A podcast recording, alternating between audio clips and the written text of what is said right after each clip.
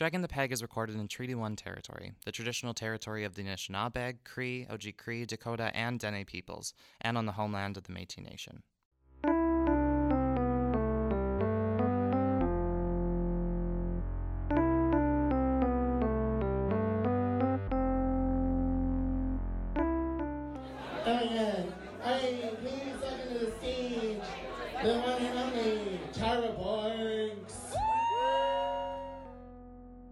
Welcome to Dragging the Peg, a podcast series exploring the lives and careers of drag performers living in Winnipeg, Canada. My name is Graham Hoosen, and I'll be your host. Today's guest is another veteran of drag, whose comedic career and sense of humor have become absolutely inseparable from her drag. This performer is a legend among the drag scene, performing regularly with the House of Gold Diamonds, though she's just as well known for her sold out one woman fringe show, and more recently for bringing a whole ass rotisserie chicken to the bar for the Miss Club 200 step down. So, without further ado, I'd like to welcome the mother of the Crab Shack and Empress 14 of Winnipeg, Tyra Boinks.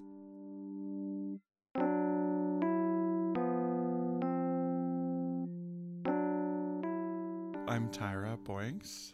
I don't know that I, I could explain who I am.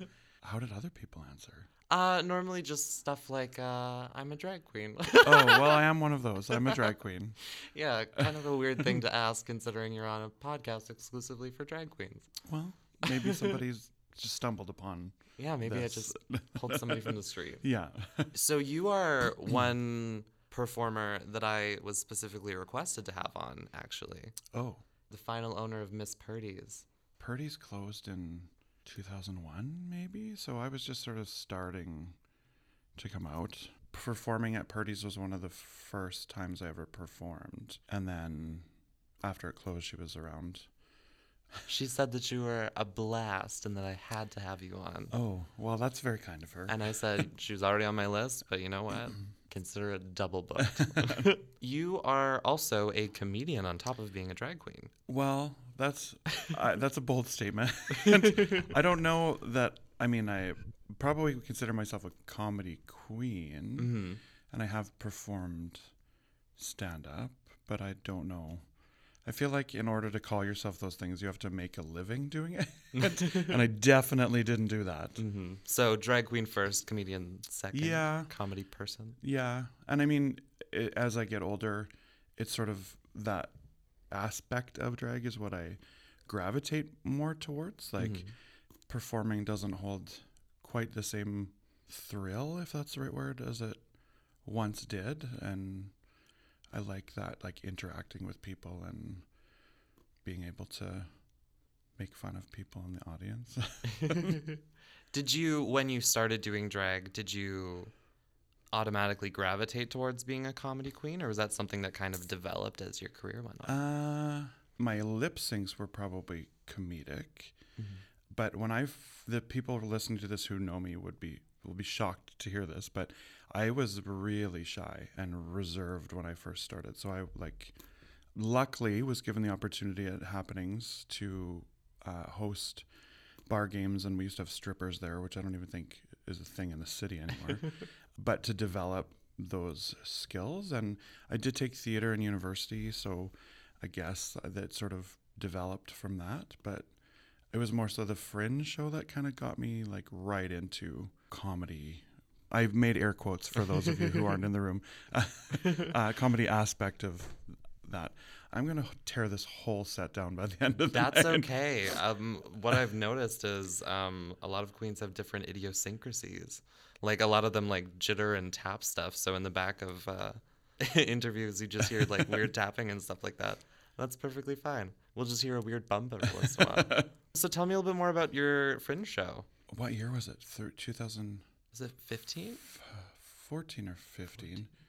So I was Empress at the time, and it was actually kind of a selfish decision that for anybody who's listening who doesn't know, the uh, Empress of Winnipeg is part of an organization that raises money for uh, various LGBT charities and organizations in the community. And I was sort of below what I had set as a personal goal for raising money. So I was like, well, what's an easy way to make money? And I was like, and what's an easy way to get myself back on stage?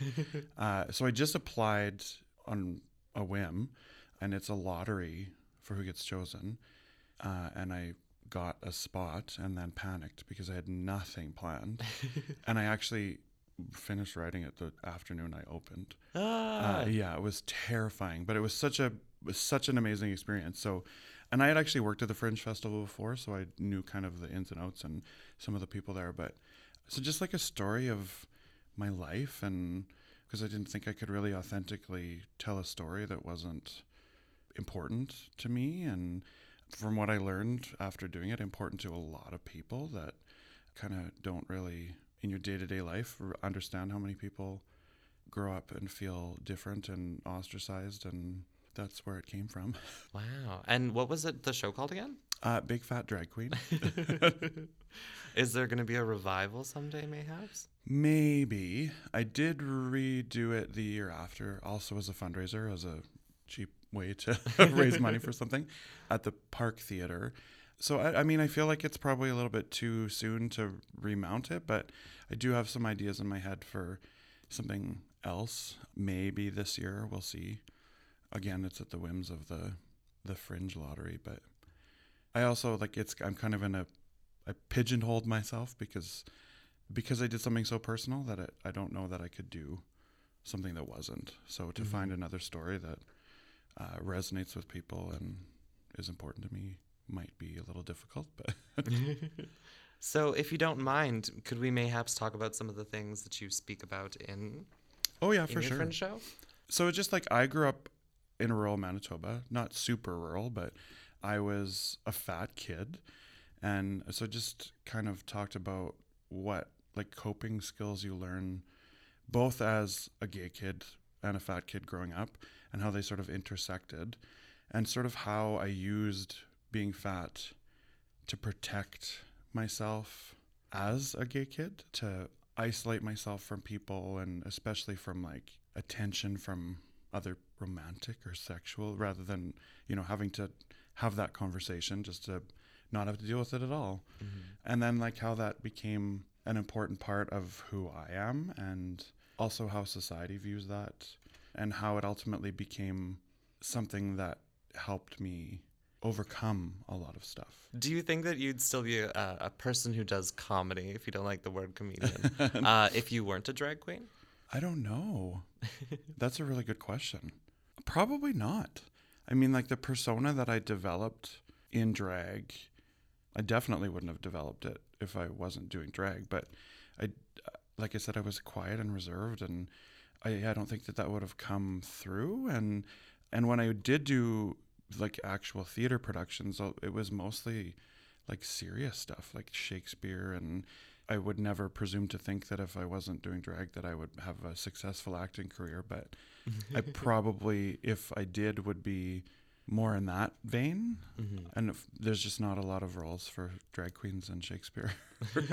Although I did do a production of a funny thing happened on the way to the forum in drag that like I was specifically cast to do it in drag. It wasn't a big role and it was kind of just like a sight gag, but it was terrifying because it was it's a musical and I've had Uh. never done a musical before and it's Sondheim, which is really complicated. Although Forum is a little is an earlier work and isn't quite as intense, but like the first vocal rehearsal, I was I was like, do I need to know all these?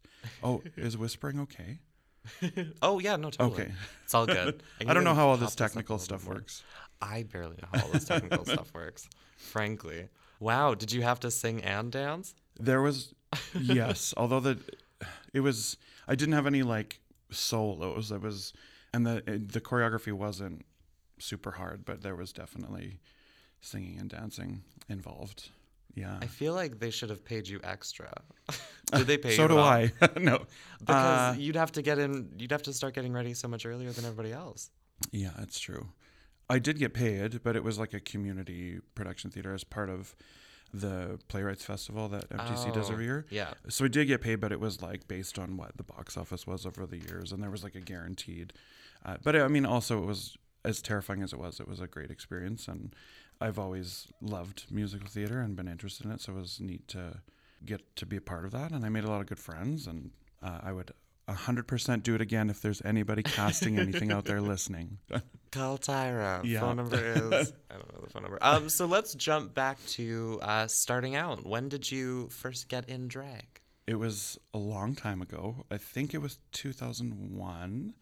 And like most people, it was for Halloween. And I just kind of bit me. Like shortly after that, I started performing. And then I'd been working at happenings already as at the door. And that just sort of like, oh, well, we need somebody to host this. And can you do karaoke? And we need to do this. And then I ended up running for the Miss Happenings title and winning. So there was a lot of work involved. I was like some nights it was or some nights, some weeks, three or four days a week in drag. Ugh. Yeah. Which like looking I was what, like I won't give my age, but I was very young. uh, and looking back on it now, eighteen years later, I'm like, how did I ever do that? Because once in two weeks is hard for me now. Yeah, I can imagine it must take like a long time. Uh, well, yeah, it's about two hours to get ready, which I think is pretty standard. And that's not even the worst part, though. It's like the day after, which I'm living through right now. But it's just like, it's painful. Like to wear a corset all night and to wear heels all night and to be even like a pair of pantyhose, nobody ever talks about it, is not a comfortable thing to wear. like anything that sucks and pinches you in is. So yeah, the day after is a hard, especially when you're old. Like it gets harder and harder. So, what was kind of the drag scene like back then in 2001, 2002 ish? it was busted. To use a bad term. It was just it was harder because we didn't have ebay and we didn't have right now you can go on facebook and buy a beautifully styled wig or a beautiful dress that somebody's made. Uh, whereas back then we had to you know go to spencer gifts and try to learn things ourselves. And if you didn't sew you kind of had to be really good at picking through racks at value village but also it was like the like the diversity of drag was not what it is now. Mm-hmm. That it was very much like it was cisgender men pretending to be the opposite gender. There were a lot of air quotes in that sentence. Mm-hmm. Yeah. uh, whereas now, like a lot more gender fluidity and people who identify as female are doing drag where we didn't really have that back then. Mm-hmm. So it's r- refreshing to see for sure because it was a very like you had to be a certain I don't want to say type of person, but you kind of did like not just physically but also like you had to be like if you wanted to survive in drag, you had to have a certain type of attitude and you had to dress a certain way and looking back on it, it, it doesn't sound very nice, but we had a lot of fun. uh, and that's probably, uh, maybe it's just that I'm older now, but like we got into a lot more shenanigans back then than people seem to now. Really? We did, yeah. Um, I have a question for you guys. Who in the audience just showed up today because they thought, oh, there's a fat girl show. I'm, I like me some fat girls. I'm gonna go get some play. Oh, so you fetishize fat girls? Is that how it is? No. Looking at you, purple. Oh. I've just got to say that if, if that is in fact the reason that you came, or you just were thought I, I'll go, I'll go watch the animals at the zoo for a little bit. Uh, I'm just gonna let you know. Uh, I may have a belly, but I got some good pussy underneath this belly. Okay. Get into it. Do you mind telling us any shenanigans? Well, that, I mean, names have been changed to protect the not so innocent. uh, well, just like Happenings was kind of a seedy place. Like, I mean, I I will always call it my home and where I started, but it was kind of gross. Like it was kind of messy and and like there was a back room and and I just maybe I'm just not don't know where to look anymore. But like there were a lot of what am I allowed to talk about on here? You're allowed to talk about Okay, anything. like I can Open swear, book. I can oh yeah. use oh god, yeah. the word penis. Anything, Okay. anything, anything goes. Uh, so yeah, there was like, we just got in a lot of trouble. Like we would take people into bathroom stalls and ask them to do things, and uh, which again, like I'm sure it's probably still happening. I just am too old and don't see it. But I just feel like there were a lot, a little bit more free back then. Mm-hmm. Like like people having sex on the pool table. And, Wow. Yeah, like people. Oh my god, full view? In full yeah, view? yeah. Yeah. And like you'd walk into the so the back room didn't f- exist to begin with. It was the manager's office, and then the building sort of had some changes, and they opened up the back room to increase capacity. Uh, but like there was a pinball machine back there for whatever reason, and I will not change this name. I'm fully calling her out.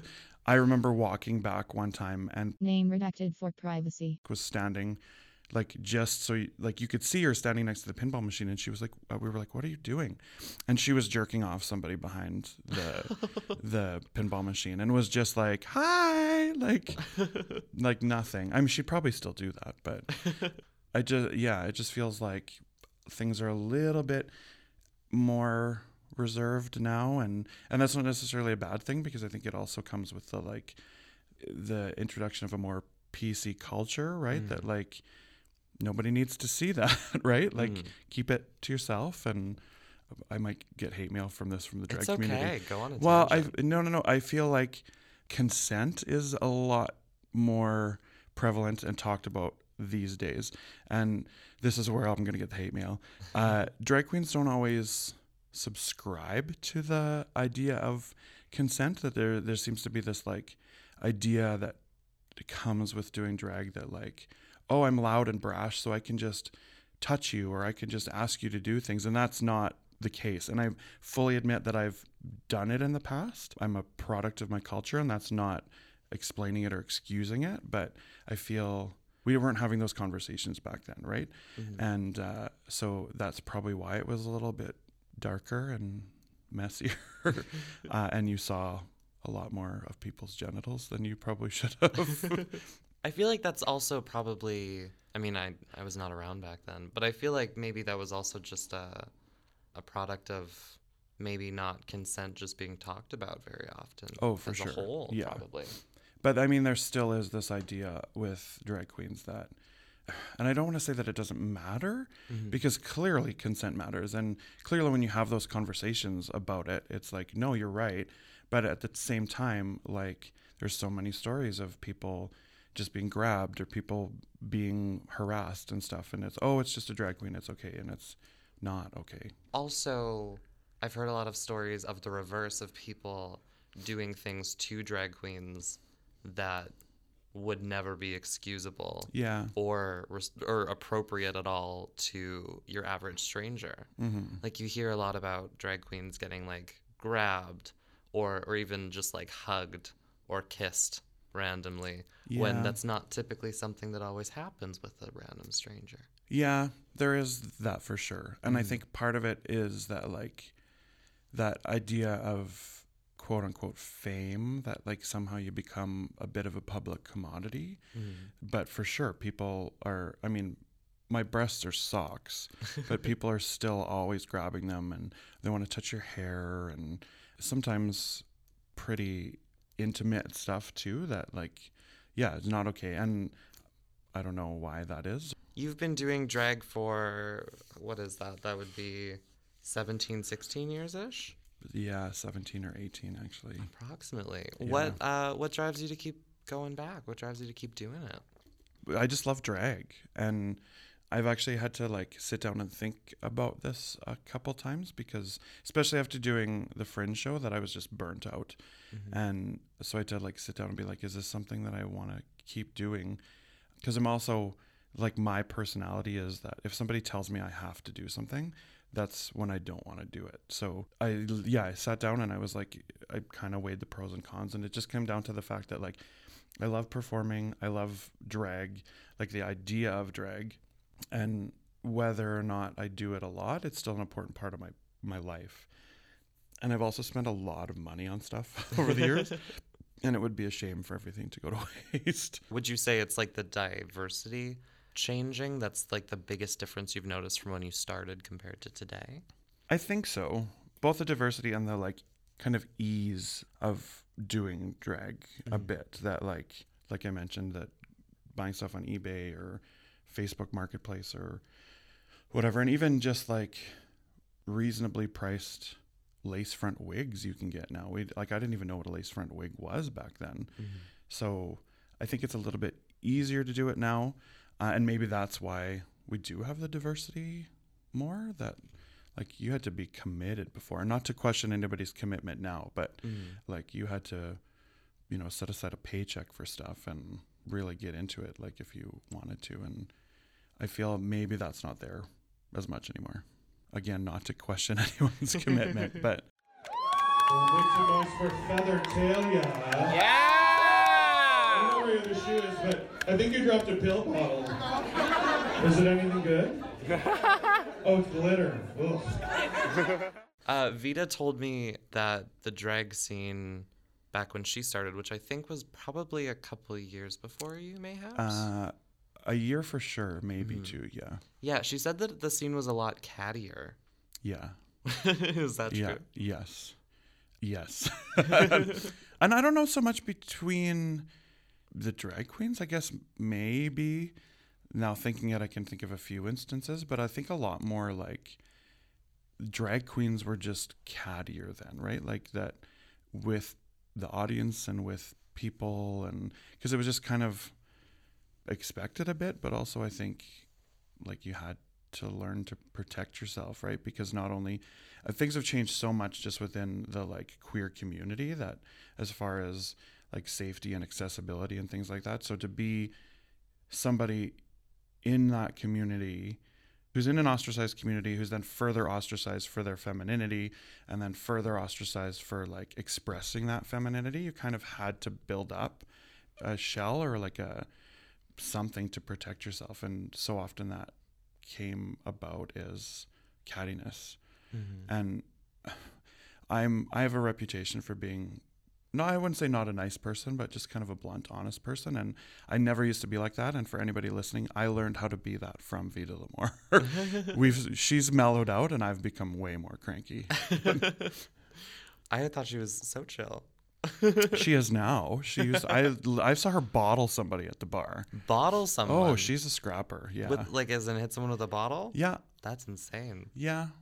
But it was also like I and I don't know that it was somebody in the gay community, but you know, everybody knew where because happenings and Gio's were in the same building at the time. So like everybody kind of knew where that was and uh, sometimes you'd get people showing up that shouldn't have been there and Sometimes you just gotta bottle somebody. that's right. sometimes you gotta cut a bitch. she also told me about um, fist fighting another drag queen, which I think is really funny. I don't know if I know that story. I, I, she, she was very reluctant to tell me any names? names. No, Oh. she just told me she fought somebody with her fists It doesn't surprise me. in full drag Yeah. on stairs. I think. On, well, yeah, there were stairs up to happenings. I don't think I saw that. I would love to have seen that. That's so strange because I mean I've I've obviously been spectating the drag community for a very short amount of time, but the idea of seeing uh, drag queens full on fighting is so foreign to me.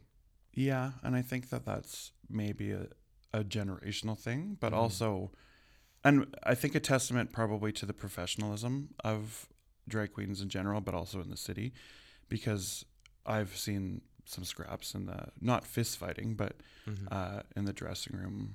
I always remember I saw a, a one woman show, a drag queen years ago, and I always remember one quote she said is that you think that drag queens are mean to you, you should see what they say to each other, and it's hundred percent true. And I guess that that makes me happy that you don't see that as a spectator. Mm-hmm. So what is it that I guess if if drag queens say that kind of things to each other, what I guess is there is there some kind of like bond that grows between drag queens for both doing the same art at the same time? I think so. Just because, like, specifically, I was thinking about last night. Last night was the Miss Club 200 pageant, which I'd also like to talk about, actually. When uh, I believe it was Lita offered Satina her name. hmm And that was a very big moment, and it was very emotional for Satina. And it, then I got to thinking about these family bonds and stuff like that. And in the queer community, certainly, there's very close familial relationships. And I think that probably stems from a lot of people not necessarily having a connection with a family, their own family that they'd like. But between drag queens, that seems particularly prevalent to the point of like having house names and stuff like that. That's kind of where I'm coming from with that, if that made any sense. Oh, it totally does. And I think that that is like a holdover from ball culture because eh, have you seen Paris is Burning? Yeah. Yeah, so that there's and, and Pose. If you haven't seen Pose, you have to watch Pose. It's the best thing on TV.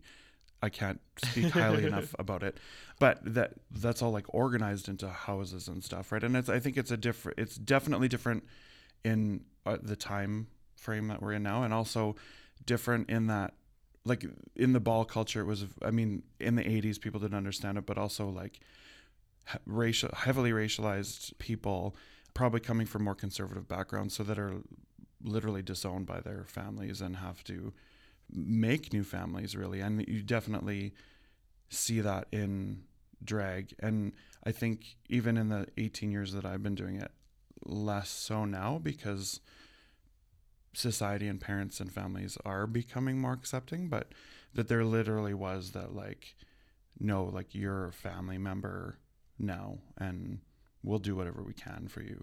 Yeah maybe not maybe doesn't mean as much now but it's definitely a sign of respect and and knowing both lita and satina i can 100% say that lita would do anything for satina. And not that I mean i've also know satina's biological mom and i know she's wonderfully supportive and a wonderful person but uh, it's there. And again i think it's also like that product of being in an ostracized community and being f- further ostracized for your femininity or your choice to do drag or whatever that you just kind of find people that also have those issues or those Things they have to deal yes with. Yes, exactly All right. So, um, Miss Club 200 pageant was last night. hmm Uh, and you are, I believe, the only guest that I will have on that can actually talk about it because everybody else was recorded before.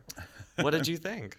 I, I was really impressed and I actually made a Facebook post on the Friday night saying that like it's sometimes easy to forget or to take Take for granted? take for granted that's Aha. it take for granted that Winnipeg Queens are just as talented and just as fun and just as creative as any queen in a major US city any queen that's been on drag race Mm-hmm. we have incredible talent here and drag race would be lucky to have half of the people in Winnipeg so I was really impressed by all of the performances by the candidates, all of the special performances on Friday night. I didn't get to see some of the stuff last night on the step down part because mm-hmm. I was changing and missed some, but from what I saw, also really top notch performances. And going back to the like new performers, I think one good thing that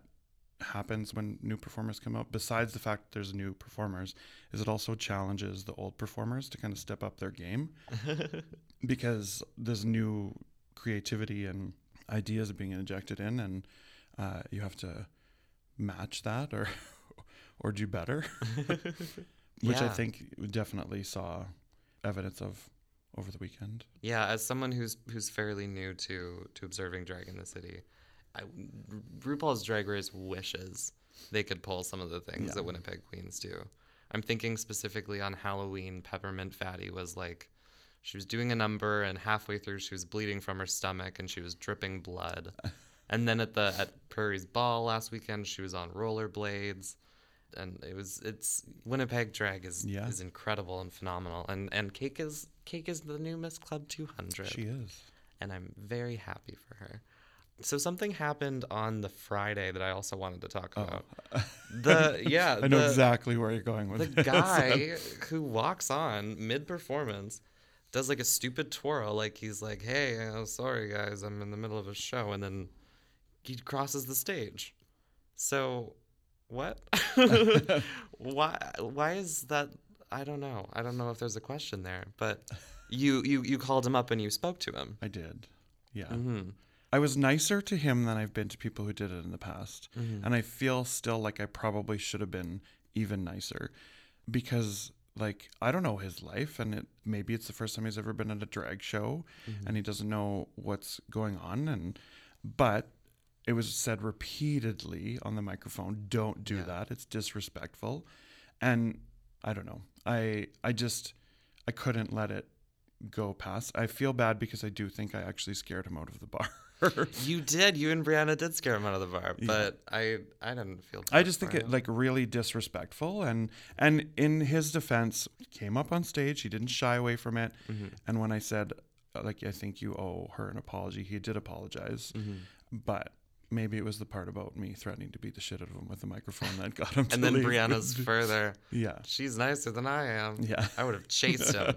And then he said, "I am. I'm out of here." I think so yeah But I mean, you wouldn't walk on stage during a play, no and you wouldn't walk on stage during a concert. no And just because the the stage is on the same level as the bar doesn't mean that you can disrespect a performer like that. Yeah, and I think part of the problem is is that whether or not he'd been to a drag show or not before, a lot of people devalue drag as an art form.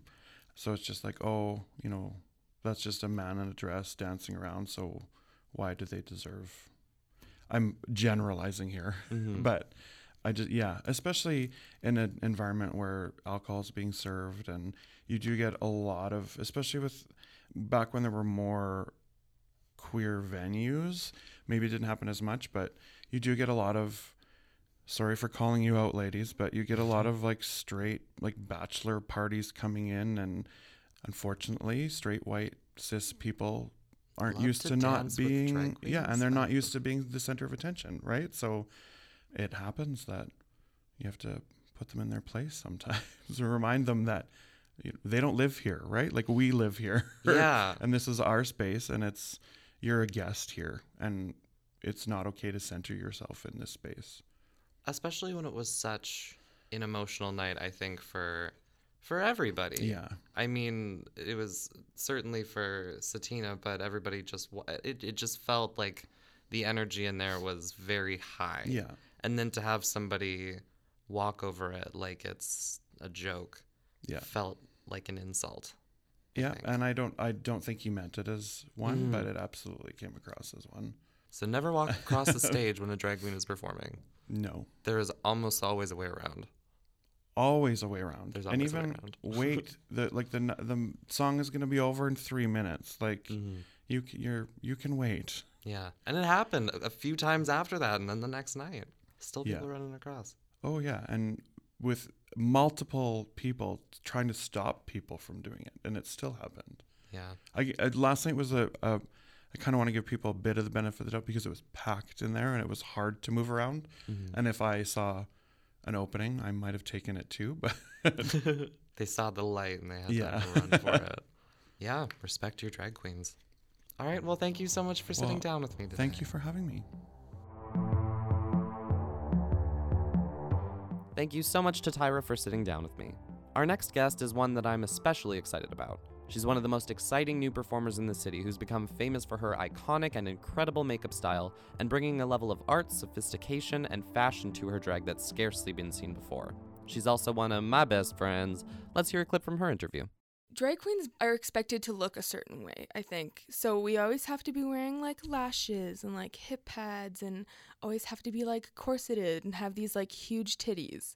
But it's just like sometimes I don't want to do that. Sometimes I don't want to look like that. So I'm not going to wear hip pads if I don't want to. I'm not going to cinch if I don't want to. If you want me to wear lashes, they're literally going to be touching my forehead. so I think that's kind of like how I play and like experiment with femininity and like just kind of like show people that like a woman doesn't have to look a certain way and there's like a million different ways to be feminine and like a million different ways to be masculine and you don't have to be either or you can be both. Don't forget to follow Dragon the Peg on Facebook, Twitter, and Instagram for photos, extra content, and news on upcoming drag shows in our city. And of course, thank you so much to Claire Boning of Veneer for the iconic intro and outro music, and to Red River College for letting me use your audio equipment. Until next episode, remember to always tip your local drag queens.